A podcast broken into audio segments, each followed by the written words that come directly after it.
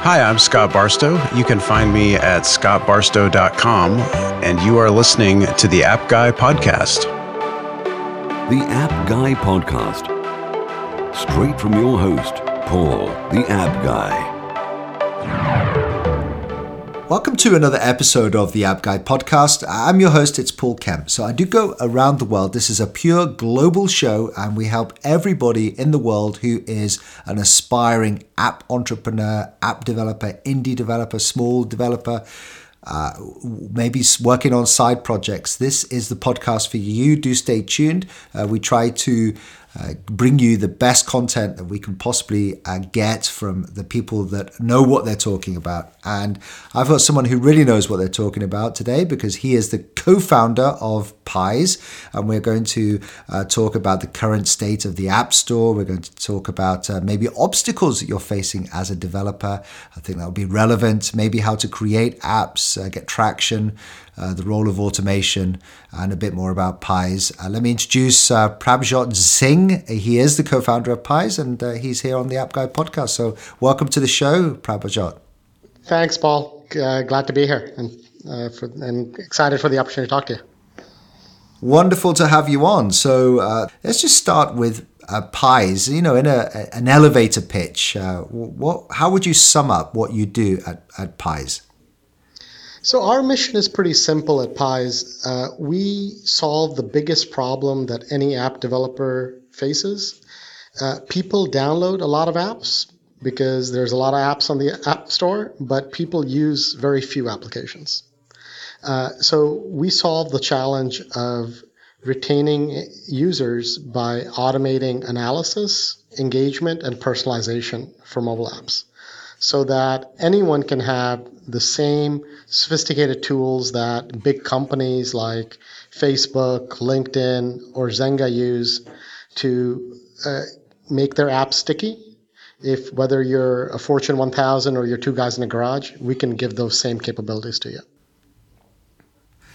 And it's really interesting you mention that because Facebook is definitely the dominant player on the App Store. They always are top of the charts. Do you think there's room for indie developers to get traction and have success with their particular apps on the App Store? You know, the deck is definitely stacked against the indie developer today. If you go back years ago, you know, to the beginning of the App Store, and I'm talking 2006, 2007, 2008, you actually saw a lot of indie apps being successful and topping the charts. Unfortunately, over the last few years, we've seen, you know, what I like to call the corporatization of the App Store, where you've got these big players that are completely dominating the space, right? So it's very hard for the indie developer to break in. And, you know, one of the big issues is data. Right? The big companies can build these big data platforms. They're collecting all kinds of information about you and me, and they know exactly what kind of ads to show us. They know exactly what kind of content to show us. They know how to personalize the experience for me so that, you know, it's an enjoyable experience. And unfortunately, you know, indie developers just don't have those same capabilities, right? They're just focused on trying to get a product out the door, you know, probably trying to achieve product market fit.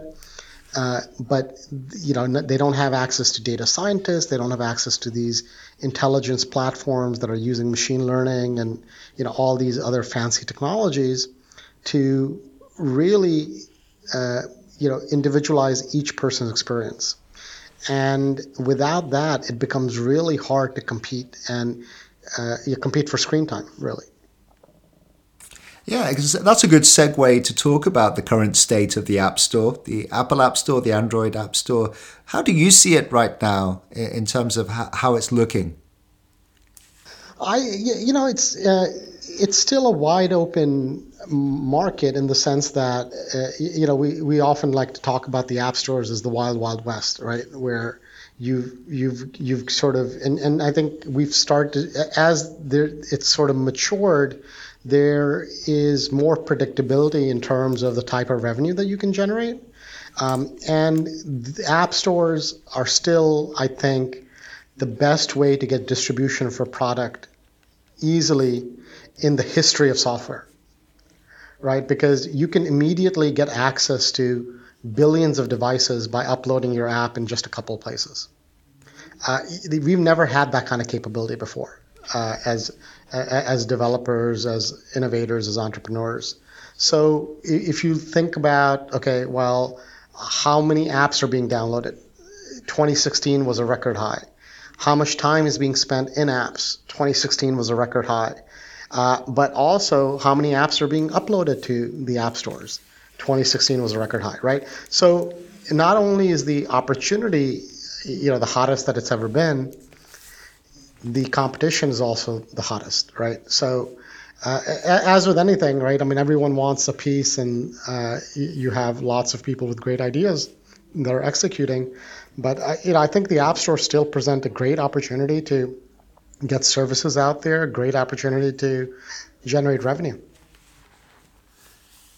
And in terms of the obstacles that maybe you see developers facing, certainly, you know, small developers, indie developers that tend to listen to the App Guy podcast, what are those obstacles as you can see it? So, you know, there's two or three things that we kind of hear again and again when we talk to smaller app publishers, you know, teams of maybe 1 to 5 people or 10 people even.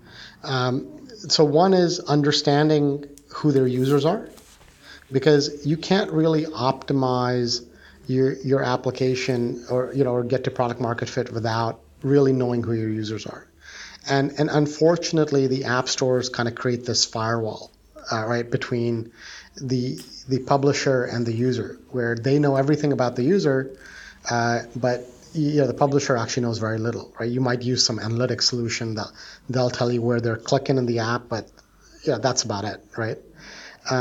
So that's one of the big challenges of that all app publishers faces. Who are my users? What is their behavior? And once you know that, the next big challenge is, how do I engage with those users in a meaningful way, right? Because with through push, through in-app messaging, through email, through SMS, MMS, whatever, right? So these are all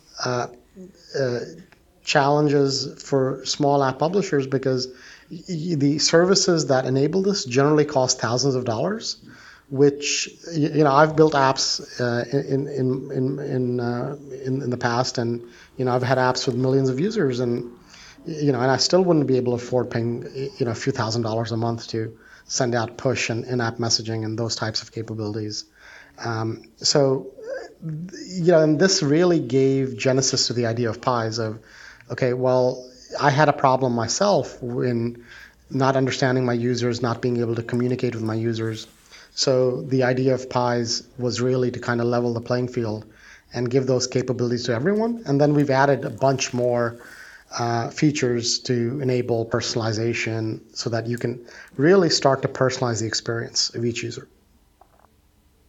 It's just so interesting to hear you speak about maybe more focus on engagement than downloads. I mean, we've had over 500 episodes of the App Guy podcast, and, you know, in the early days, it was all about downloads. But the way I see it, a download is just one person downloading it at one point in time, and they may never come back. So I'd love to hear about engagement. I would love to know, like, now, how can we create apps that do actually get traction? And any tips for us? Oh, that's a really good question, right? And you hit the nail on the head, right?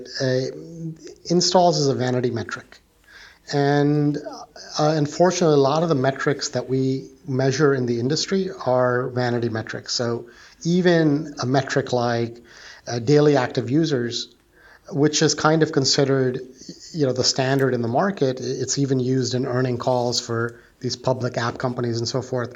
I think is a fairly unimpressive metric, because let's say there's an application, you download it, I download it, you use it 3 times a day for 20 minutes each session, and I used it for 1 second, right? We're actually both counted as the daily active user number or the monthly active user number.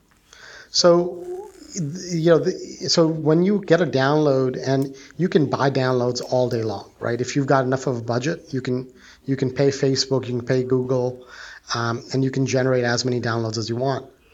The real metrics to care about, you know, are engagement and retention, and the way you drive retention is by focusing on it at the design time, right? How do I want to create cycles of engagement within the application so that I keep users coming back, right? And Facebook's great at doing that, right? In terms of, you know, my friend Ted just uploaded a photo. Well, hey, I want to see what it is.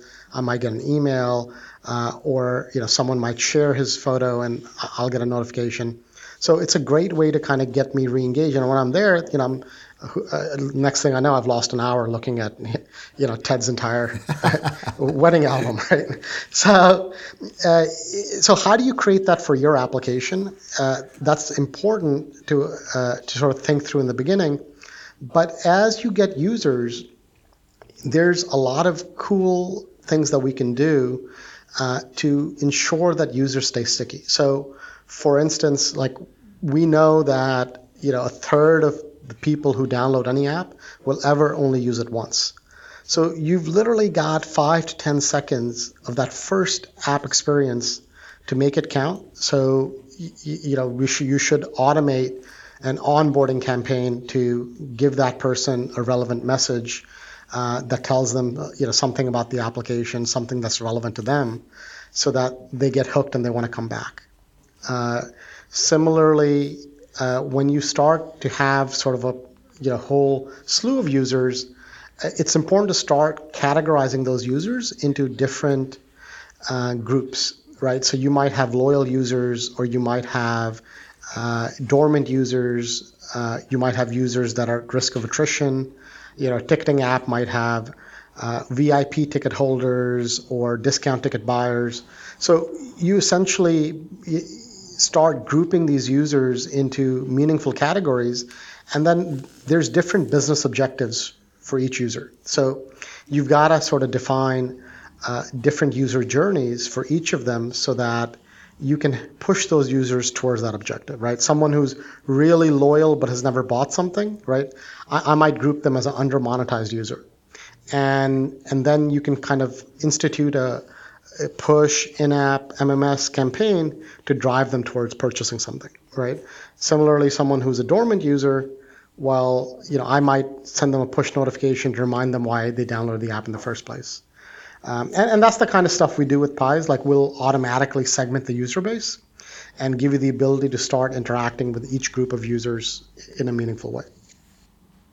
I so love what you said there about under-monetized users, and I'm sure that many people listening to this now have many under-monetized users, be included. I launched an app that almost reached 1 million users, and I think every single one of them was under-monetized. But so we're all very busy. You mentioned earlier that there's a lot that the big boys basically do that we can't kind of do ourselves because we're smaller and, you know, smaller teams.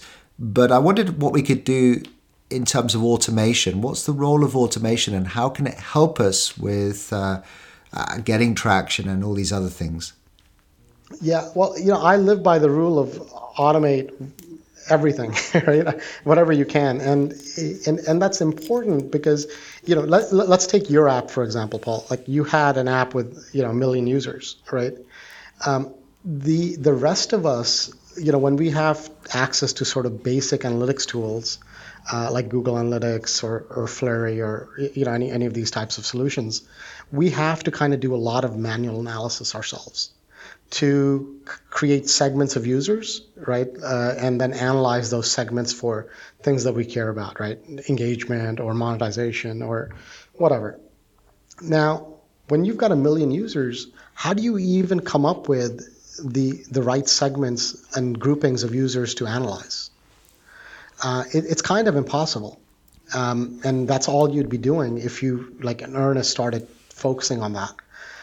So it's important to have a solution that can kind of automate segmentation, so you can easily understand what makes your users different. So you have some loyal users and you have some dormant users, right?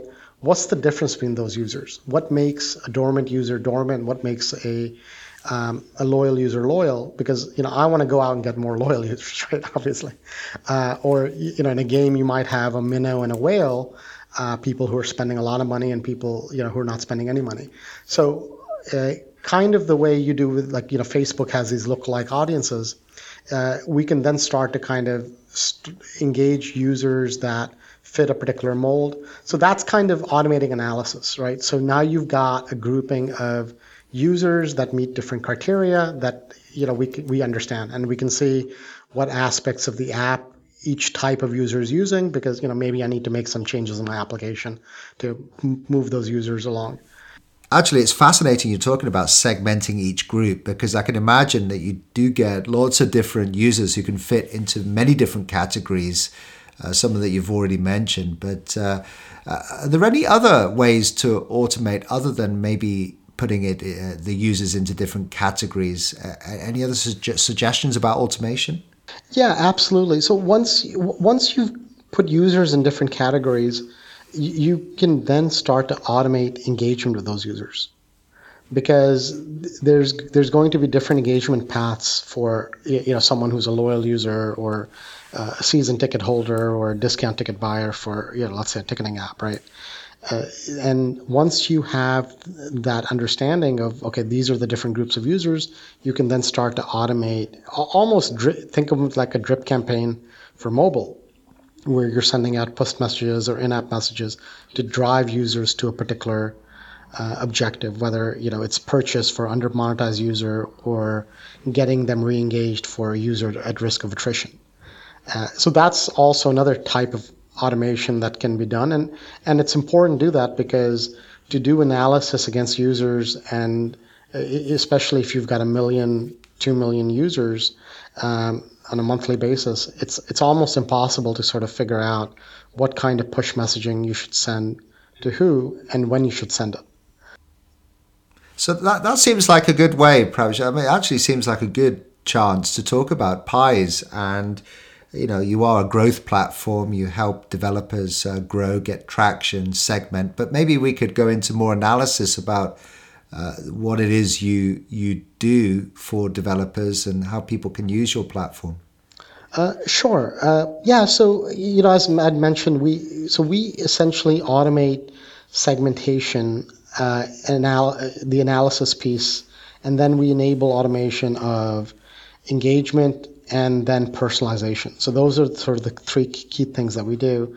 The analysis we spoke about earlier in terms of being able to identify, okay, what are the trends and patterns at a macro level, right, across the entire user base, what aspects of the app are being used, not being used.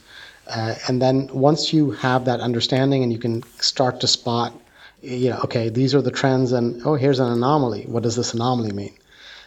Once you have that understanding, you can then kind of have this segmentation of users, and then you can start to engage with those users in a meaningful way. And, you know, we do a lot of the heavy lifting. Like, if you've got 1 million users, we know the best time to reach every single user of the application so that they'll be most receptive, right? So if you and I are using an app, you use it at 2 in the morning, I use it at 2 in the afternoon, and I want to send out a push notification, we'll automatically send it at the right time, right, to both of us.